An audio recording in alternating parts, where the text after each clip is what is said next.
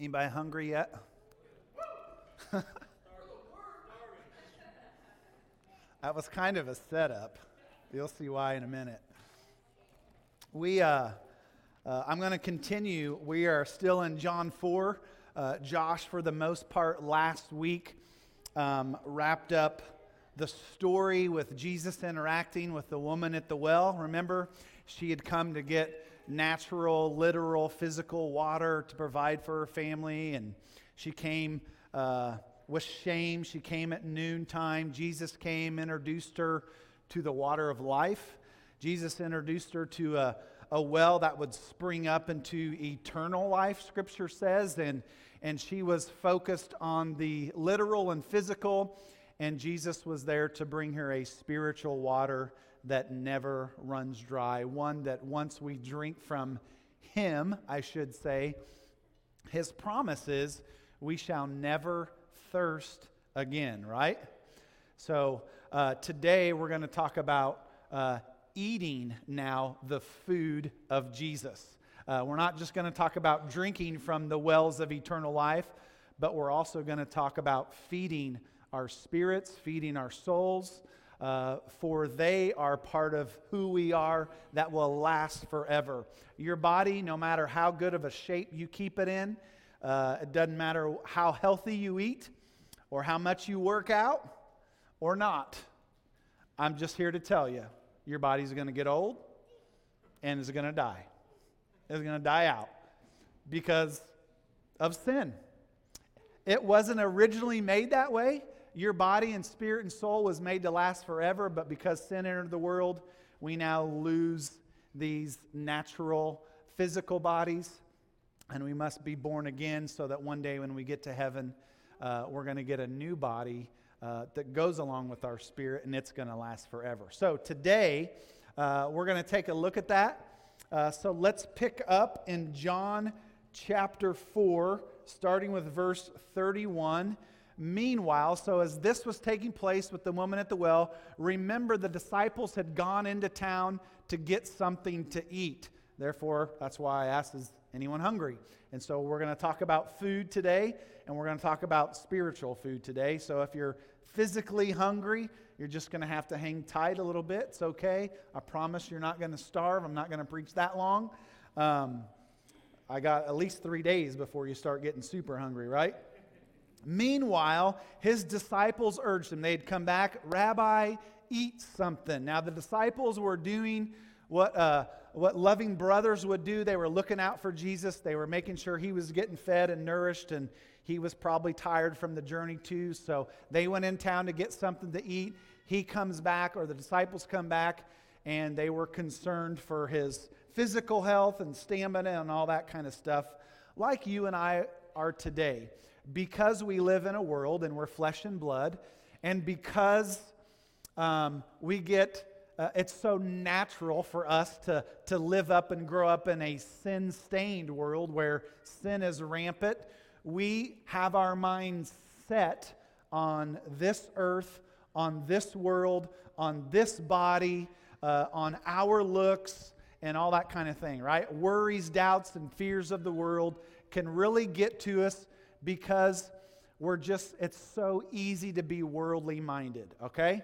So, uh, what is it that we do? Hey, we want to, we, we don't want to get old. I don't want to have bad knees, and, and I want my muscles to still be good and working, and I want to be healthy because I don't want to get sick, and, you know, I don't want some of the stuff that we have to face. And so, what do we do?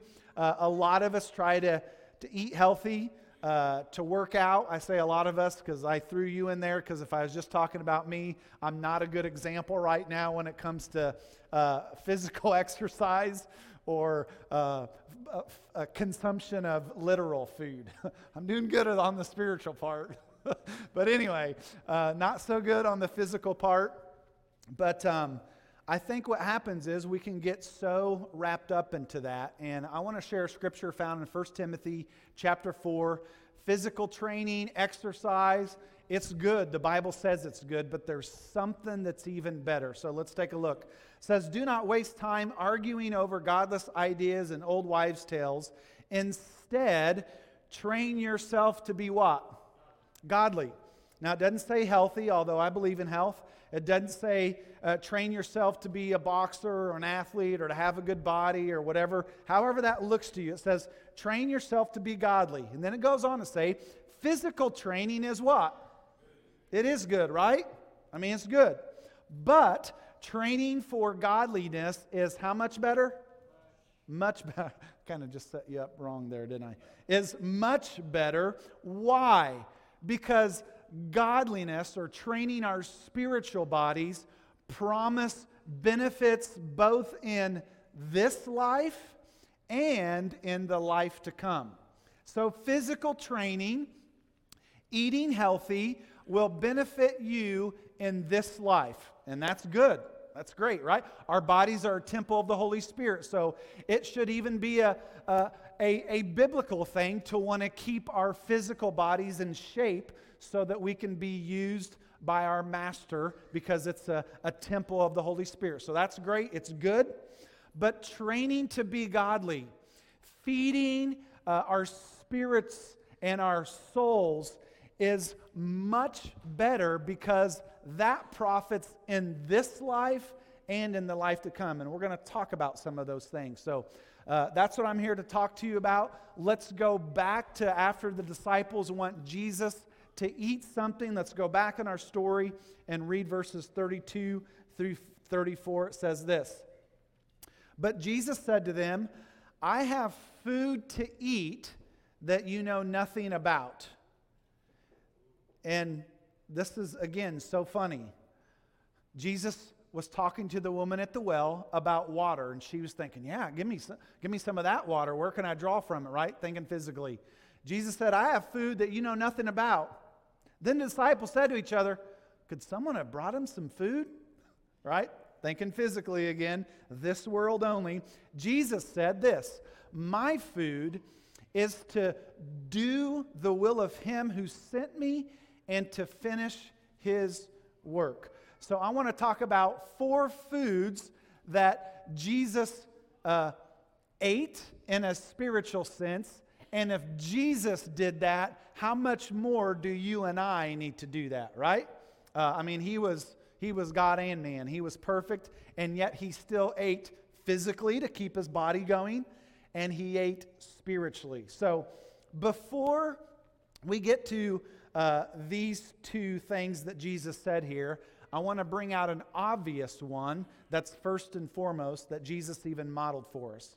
But before I do that, I want to actually give you the definition of food. So, again, I want you to start thinking spiritually now. Food is any nourishing substance that is eaten or otherwise taken into the body to sustain life, provide energy, and promote growth. All right? You eat, I know, I know I told you to start thinking spiritually, but let's, let's go transition back to physically for a minute. As long as you eat, you will be able to sustain life. That food is going to give you nourishment, it's going to give you energy, and, and you're going to grow, right? You're, you're going to grow. you eat too much bad stuff, you really grow in the wrong ways. Um, so, food, spiritually, then, is anything that we take in that sustains life, that provides energy, and that promotes growth. So the same is true spiritually. Just as food does that for the body, spiritual food will do that for our spiritual body. So the first food of Jesus is simply the Word of God. Now, I don't mention, or I mention that because we see all throughout the gospel accounts. I mean, you read Matthew, Mark, Luke, John, and you're going to see uh, time that Jesus made, time that Jesus took to be alone with the Father. So, time in prayer, time in the Word, uh, and you know, I, I refer to it as God's PB and J, prayer, Bible, journal. Journaling just slows us down enough to make sure we're we're understanding, we're thinking about what we're taking in. Uh, so that was Jesus' model and example to us, number one. Many times at Scripture, it says early of the morning or late at night or all through the night, Jesus was found where? Not with the crowds, not even with his disciples, but he was found alone with God, spending time with Him. So for you and I, what, that, what does that look like today? Time alone with God, in prayer, in the Word, taking it into our spiritual bodies, into our minds, into our ears, uh, seeing the words on the page. Does that make sense, right? So uh, the food, the first food is the Word of God or time spent with God in prayer and the Word. Now, why do so many people get off track when it comes to the Word of God? Let me ask you, let's think physically now for a minute. Um, what, uh, just, just shout out, let's do a little crowd participation here today. What are some foods that you really, really like? Spaghetti, Spaghetti eggs. What else? Pizza. Yeah. Shrimp. Chocolate. Okay.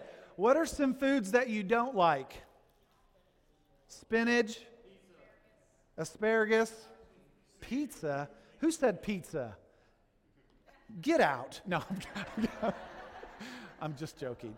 Uh, what else do we not like? It's not good for you, so that's good that you don't like it. That's, that's good, Michael. I like it too much. Gotcha. What's some other seafood? All right. Sushi. Yeah. I like the cooked kind, but not the raw kind. You know, if it's cooked, I can do it. But whew, if it's raw, get that stuff out of here. Okay, here's my point. Do you keep eating something that doesn't taste good? No, you don't even order it, do you? Let alone keep eating it. When you really like something, do you keep eating it? How many of you go back to the same restaurants, you order the same thing off the menu because it's just your fave, right?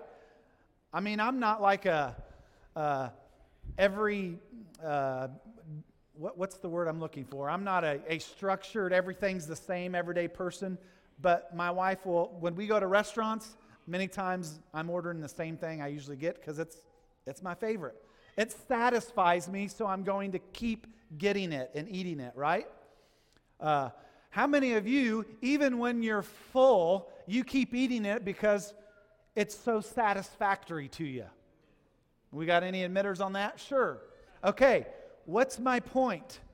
If we're eating from the Word of God, and we are not tasting that it is good, the Bible says, taste and see that the Lord is good. If we're reading and feeding from the Word of God, and it doesn't make any sense to us, it's not satisfying us, we're probably not going to keep eating it. But if it's satisfying to us, if it's bringing us nourishment, if it's giving us energy, if God's revealing new stuff to us, if it's getting exciting for us, we're going to keep reading it and feeding off of it, aren't we? So, what's the difference? Why do people, I know why people outside the church, why do people inside the church, some just love to be in the Word of God, and others just can't seem to get in it and stay in it? Okay, comfort. Ah, that might, that's a good one. there's there's uh, stuff in here that when we eat it, it's going to cause us to change and we have something in, inside of us called a sinful nature that doesn't like that kind of change, right? We, we like, our sinful nature likes to be selfish, likes to stay comfortable. And this is going to get us out of our comfort zones. But if we've been born again, who lives here? Who lives inside of us? The Holy Spirit of God. You are not holy. I'm not holy. He is holy. So he's going to be changing us to be holy. So, another reason why we get dissatisfied with the Word of God is because we just don't understand it sometimes. And so we give it up.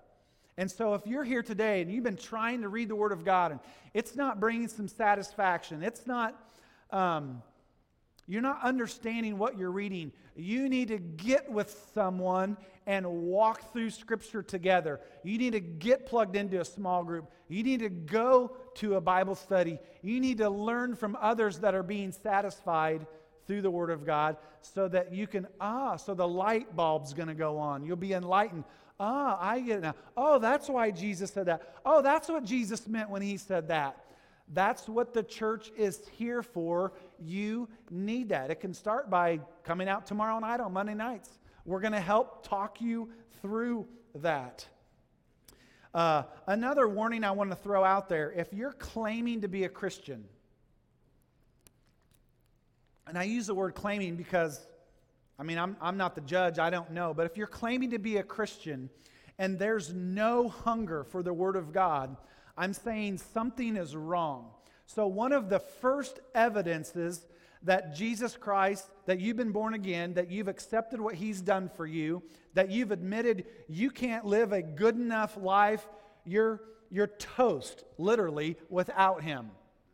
And you need Him and what He did for you on the cross, so that by His grace, through your faith and trust in Him, he now, you are now born again. He moves inside. And when a baby is born, how long for that baby to start hungering for milk?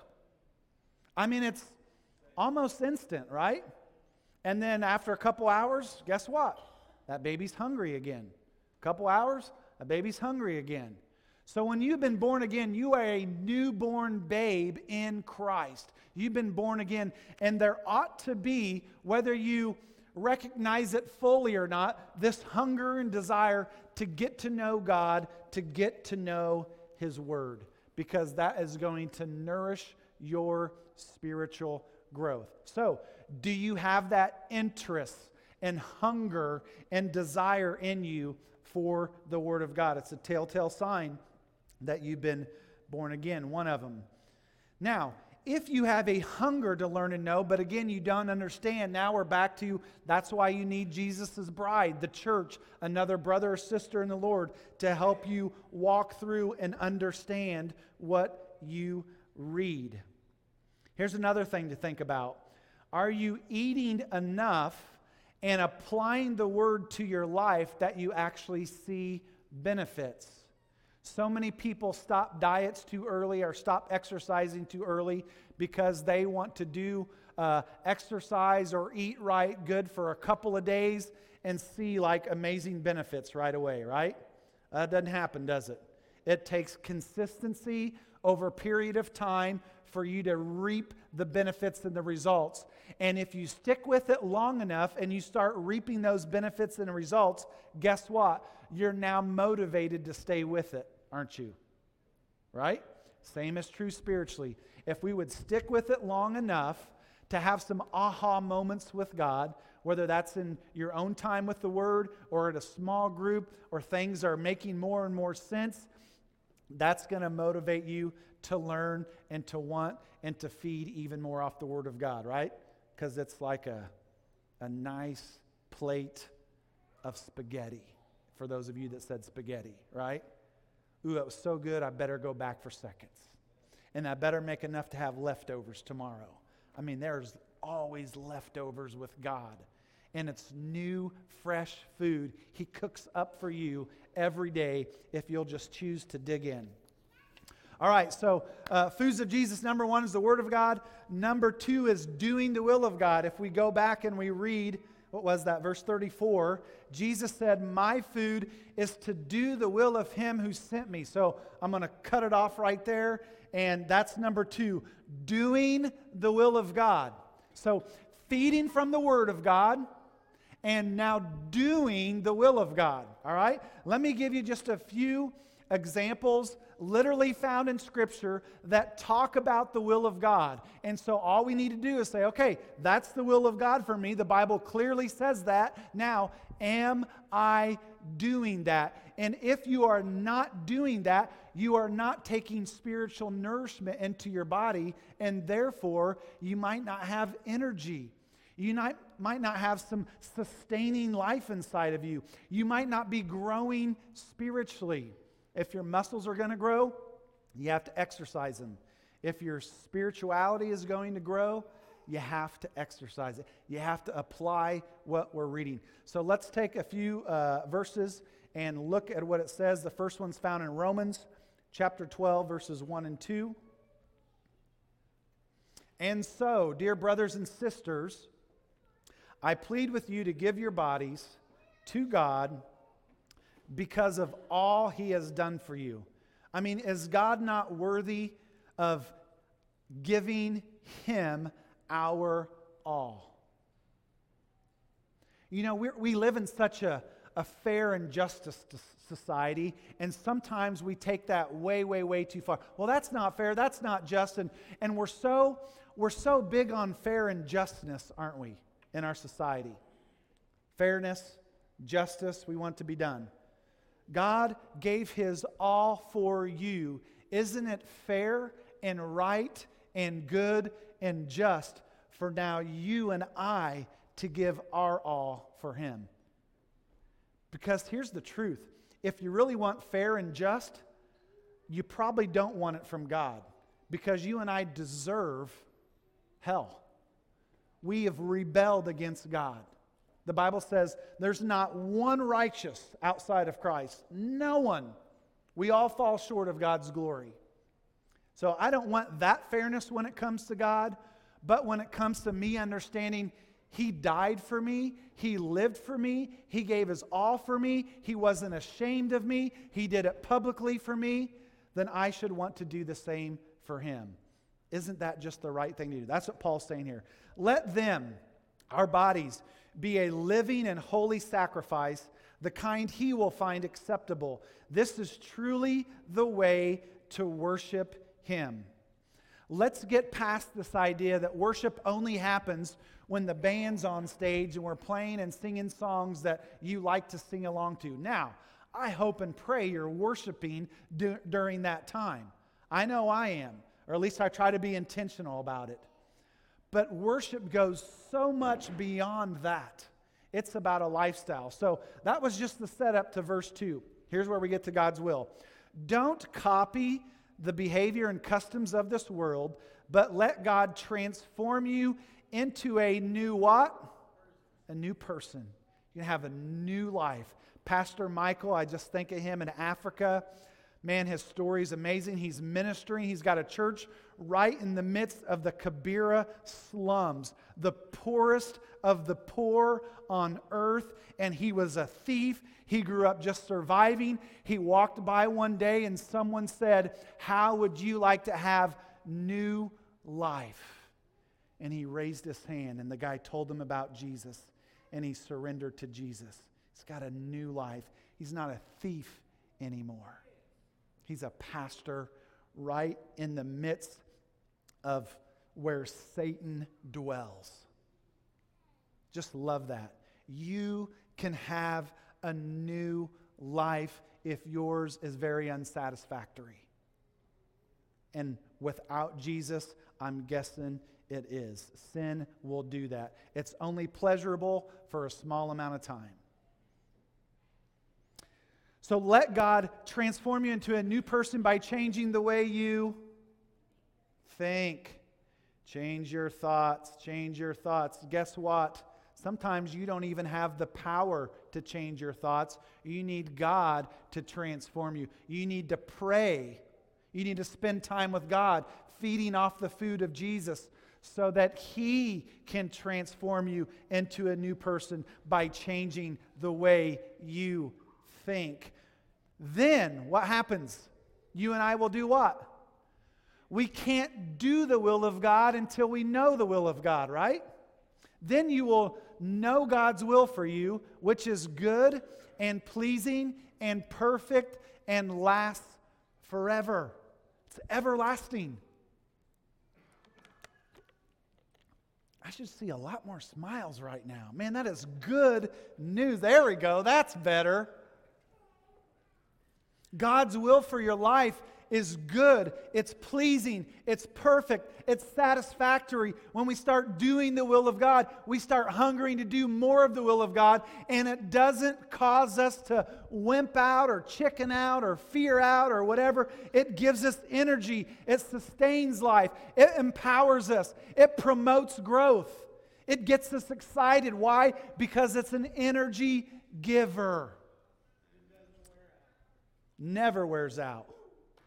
I was ministering alongside Pastor George in Africa and Kenya, and we were walking, and um, I mean, we, we had been, we were well into a, a, a 10 day journey, and uh, he's like, brother, we, we, we should probably, you should probably eat. He didn't say we. I knew he didn't need to eat. I said, George, I'm good. I said, what I see going on here gives me, gives me life, gives me energy.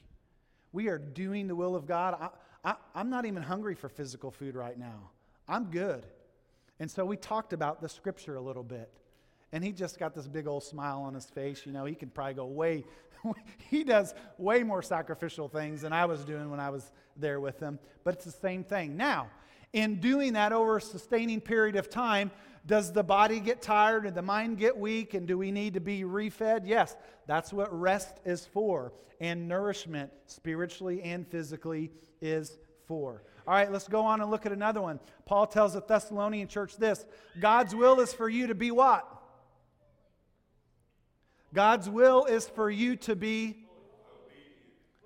Yeah, holiness comes by obedience. So here's one specific thing Paul gave the Thessalonian church, knowing that it probably it was prevalent, prevalent, pre- prevalent uh, everywhere around him. So stay away from all sexual sin. Huh? I wonder if we have a problem with that in America. Is it all around us? I mean, let's just be honest. Hey, it's all around us. And let's be honest and transparent. A lot of us really struggle with that. God's will for me is to be holy.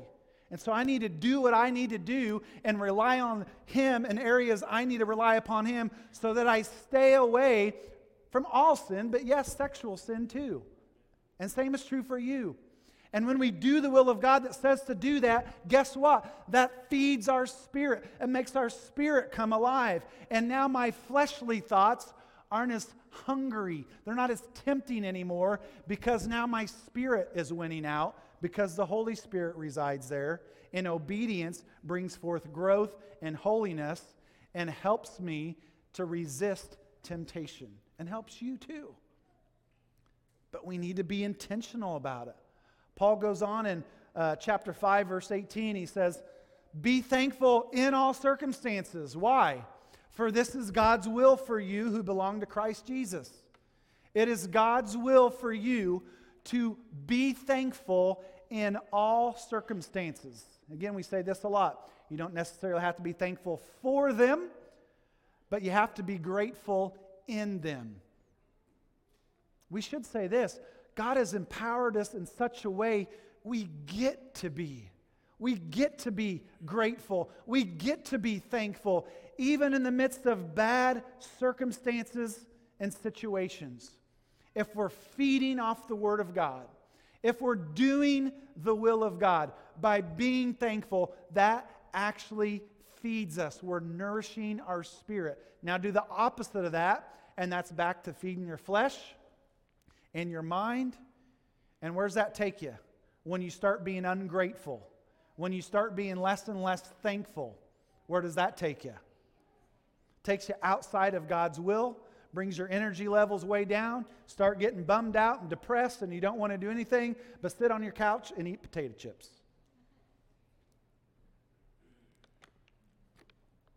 And blame everyone else for your problems. It's easy to do. I don't got any problems, man. It's always everyone, someone else's fault, right? if we all think that way, we'll never get better. We'll never get better. We got to own up. No, what is my part in this? I'm to be thankful, doggone it. This is God's will for me. I belong to Jesus. He has the power and ability to let me be thankful and grateful even in the midst of troubling times. That's what Thanksgiving in November is all about, right?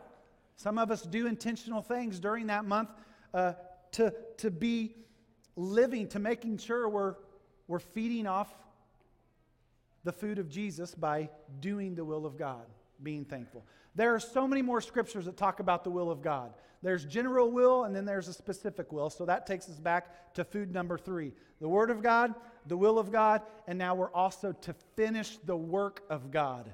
Finishing His work is number three if you're taking notes. Jesus said that back again in verse 34. My food, Jesus said, is to do the will of God and to finish his work.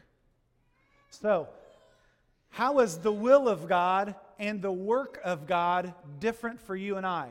So, the will of God is God has called us all to be holy, right? So, that's part of the will of God. God has called us all uh, to allow Him to be transformed by renewing the way we think. God has called all of us not to copy the customs and behaviors of this world.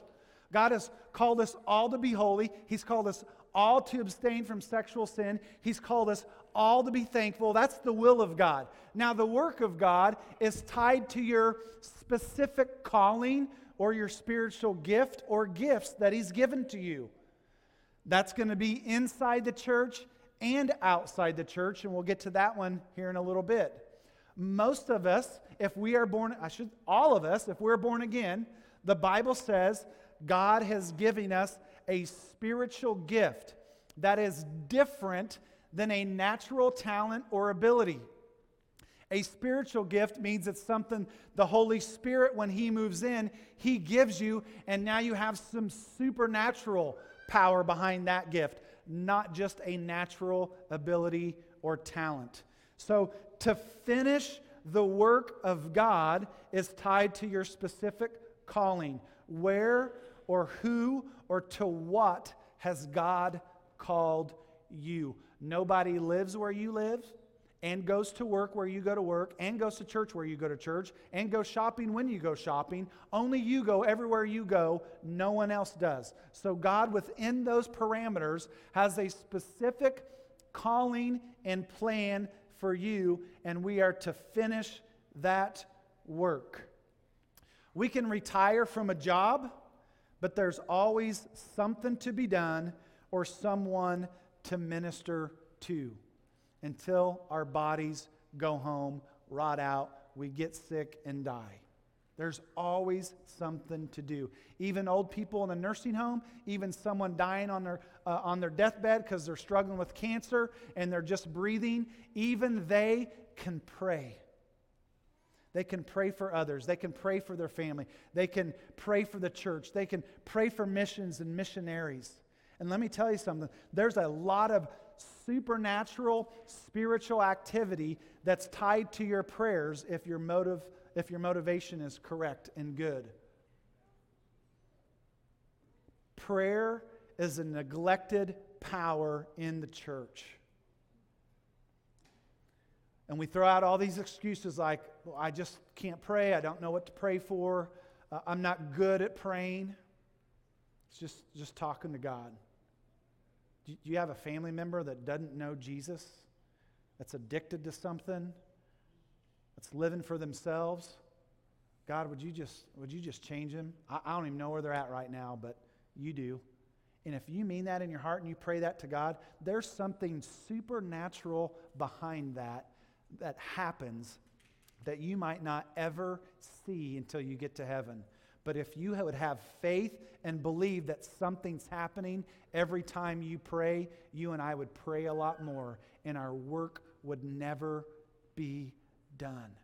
You can literally do the work of God until your last dying breath if you at least have a mind and you can pray. Now, I realize we have diseases out there that take people's mind. I, I don't know what their work is. I don't know. But that's probably not anyone here right now. But I, what I want us to understand is even though I'm going to retire one day from being pastor of Truth and Grace Fellowship, I will never retire from doing God's work as long as His grace allows it.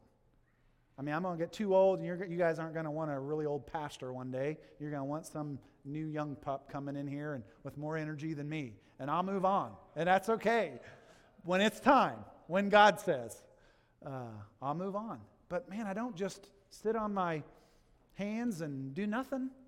Man, there's still people for me to help pastors and churches and missionaries, and I, I can pray, and there's so much to do. Let's not only do the work of God, let's finish the work of God that He's called us to do. Finish and finish well. There are some ugly ugly stats when it comes to pastors in the ministry. I want to be part of the few that finish and finish well. There's just too many, too many pastors uh, leaving the ministry for so many different reasons. And I don't want to be one of them. So I would appreciate your prayers about that so I don't leave too early and I never give up. John 4. Let's go back to John 4. Let's look at this last food of Jesus that he talks about. I want to read verses 35 through 38. Uh, Jesus is saying this Don't you have a saying? It's still four months until harvest. I tell you, open your eyes and look at the fields. They are ripe for harvest. Even now, the one who reaps draws a wage and harvests a crop for eternal life, so that the sower and the reaper may be glad together. Thus, the saying, one sows and another reaps, is true. I sent you to reap what you have not worked for. Others have done the hard work, and you have reaped the benefits of their labor. Now, is Jesus talking about all of us becoming farmers here? What harvest is he talking about? Souls. Jesus, 2,000 years ago, said the harvest is ripe and ready to be harvested, meaning there are souls out there that are ready. They're just waiting for a worker.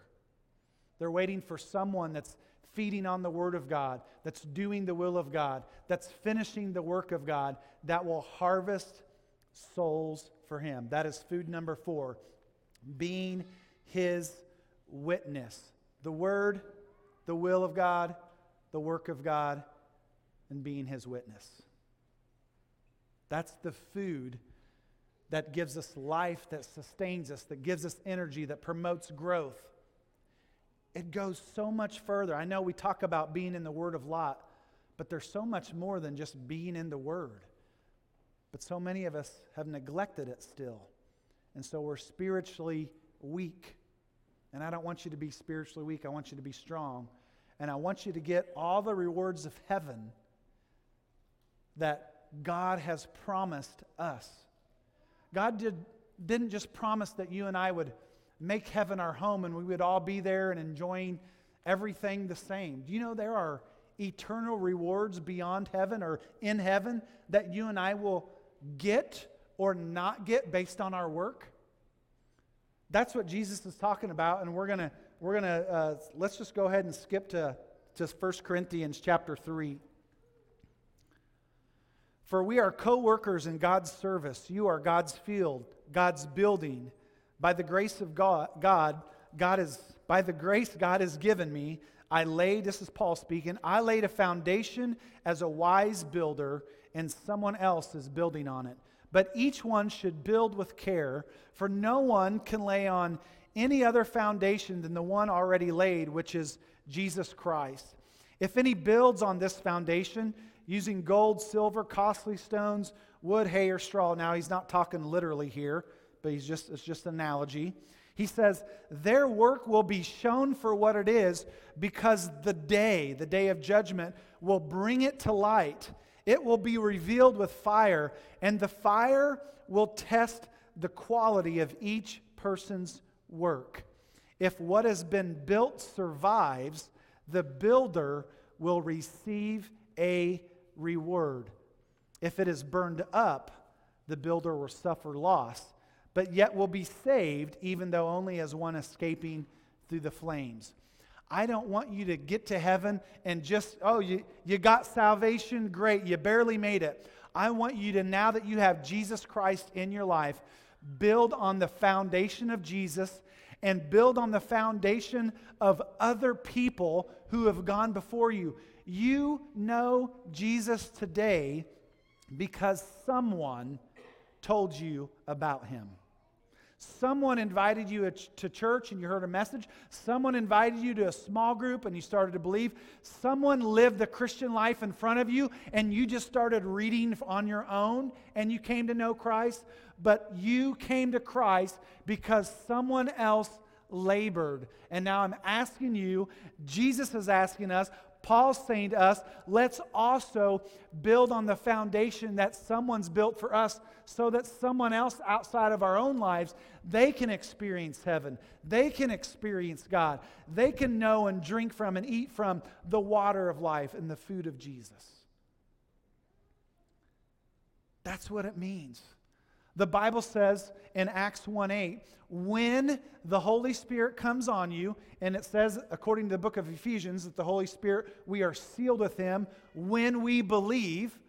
Acts says, when uh, you, or when the Holy Spirit comes upon you, you will receive power and you will be my witnesses, telling people about me everywhere. This, these are the words of Jesus.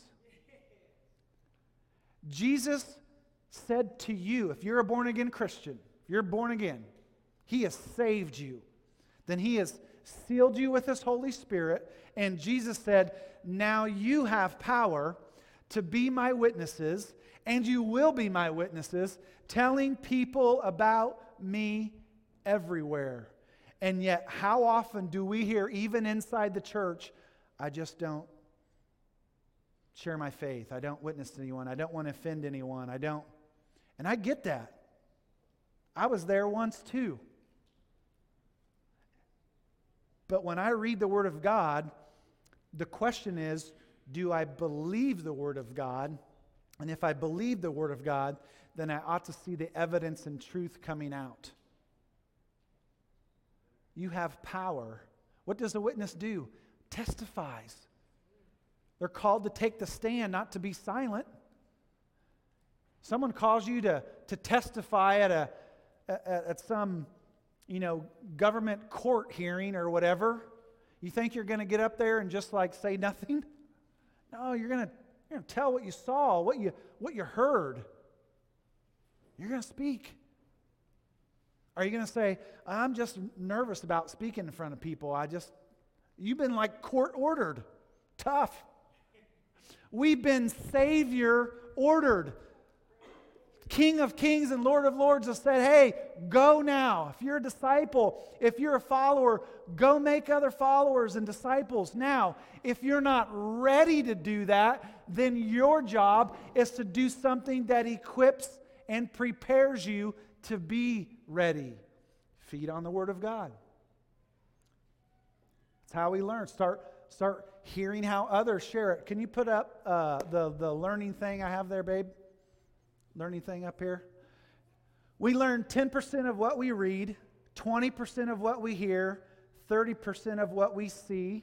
You start reading your Bible, that's good. 50% of what we see and hear. You're seeing the Bible on the screen. I'm reading it to you. You're seeing it. You're hearing it. You're learning. 70% of what we discuss. That's why we promote small groups here, big time, a Bible study, one on one discipleship, one on two discipleship, connecting with people, hearing other people discuss. Then what happens? 80% of what we experience, you start reading and learning the Word of God, then God, as you're out and about, you're going to start experiencing God. 95% of what we teach others. You don't have to have the spiritual gift of teaching the Word of God or to become a pastor to teach others about the Word of God or about Jesus. But if you're a follower, you, to, you are to grow to that. And then you really start learning. You really start growing. You really start getting excited. I thought I was having an exciting time in the Lord when I was single and I was just saved and, and God was showing me all kinds of cool stuff in His Word, and man, that was great. But then he gave me a wife and kids and a calling and pastoral ministry and churches. And I started seeing other people come alive and, and change and be transformed. And I thought when I was changed and transformed, that was exciting. That didn't even compare to now when I look out and I know some of your stories and I watch you. You can have that too. You don't have to become a pastor for that to happen. That should be the norm for every born again Christian. To see your family, friends, and coworkers transformed. All right, let's end our uh, time in John chapter 4. Let's close with 39 through 42. It says this Many of the Samaritans from that town believed in him because of the woman's testimony. There are people that are ripe for harvest. They're watching you, they know you. You may know that, you may not know that. But if you would just start testifying and being a witness for Jesus, some of them are going to believe because of something you say. That's exciting. He told me everything I ever did, she said. So when the Samaritans came to him, they urged him to stay with them, and he stayed two days. And because of his words, many more became believers. They said to the woman, We no longer believe just because of what you said. Now we have heard for ourselves, and we know that this man really is the Savior of the world. You know what I said? Some people around you are going to believe in Jesus because of your testimony. They're going to do that, and you're going to watch them be introduced to Jesus, and they're going to start feeding off the Word of God, and they're, start going, they're going to start change, changing and growing, and they're going to say, Man, I, I believe when you told me about him, but now I really believe because I've heard and seen and saw and experienced it for myself. Guys, there are thousands of souls in Mattoon, Illinois alone. I don't care how many local churches are in town, there are thousands of souls just in Mattoon that don't know Jesus. There are plenty of us around to see the harvest won here in Mattoon and the surrounding communities. Let's do it by continuing to take care of our spiritual bodies by feeding on the foods of Jesus. All right, worship team, come back up. We're going to sing. If you need to respond to God in some public way, we have an altar up here. If you kneel at this altar on my right, your left, no one will bother you. You can just come and pray, and that's between you and the Lord. If you want someone to pray with you or for you, you can come kneel over there. And when you go up, someone that feels comfortable will come up, just put a hand on their shoulder or whatever, and pray with you or pray for you.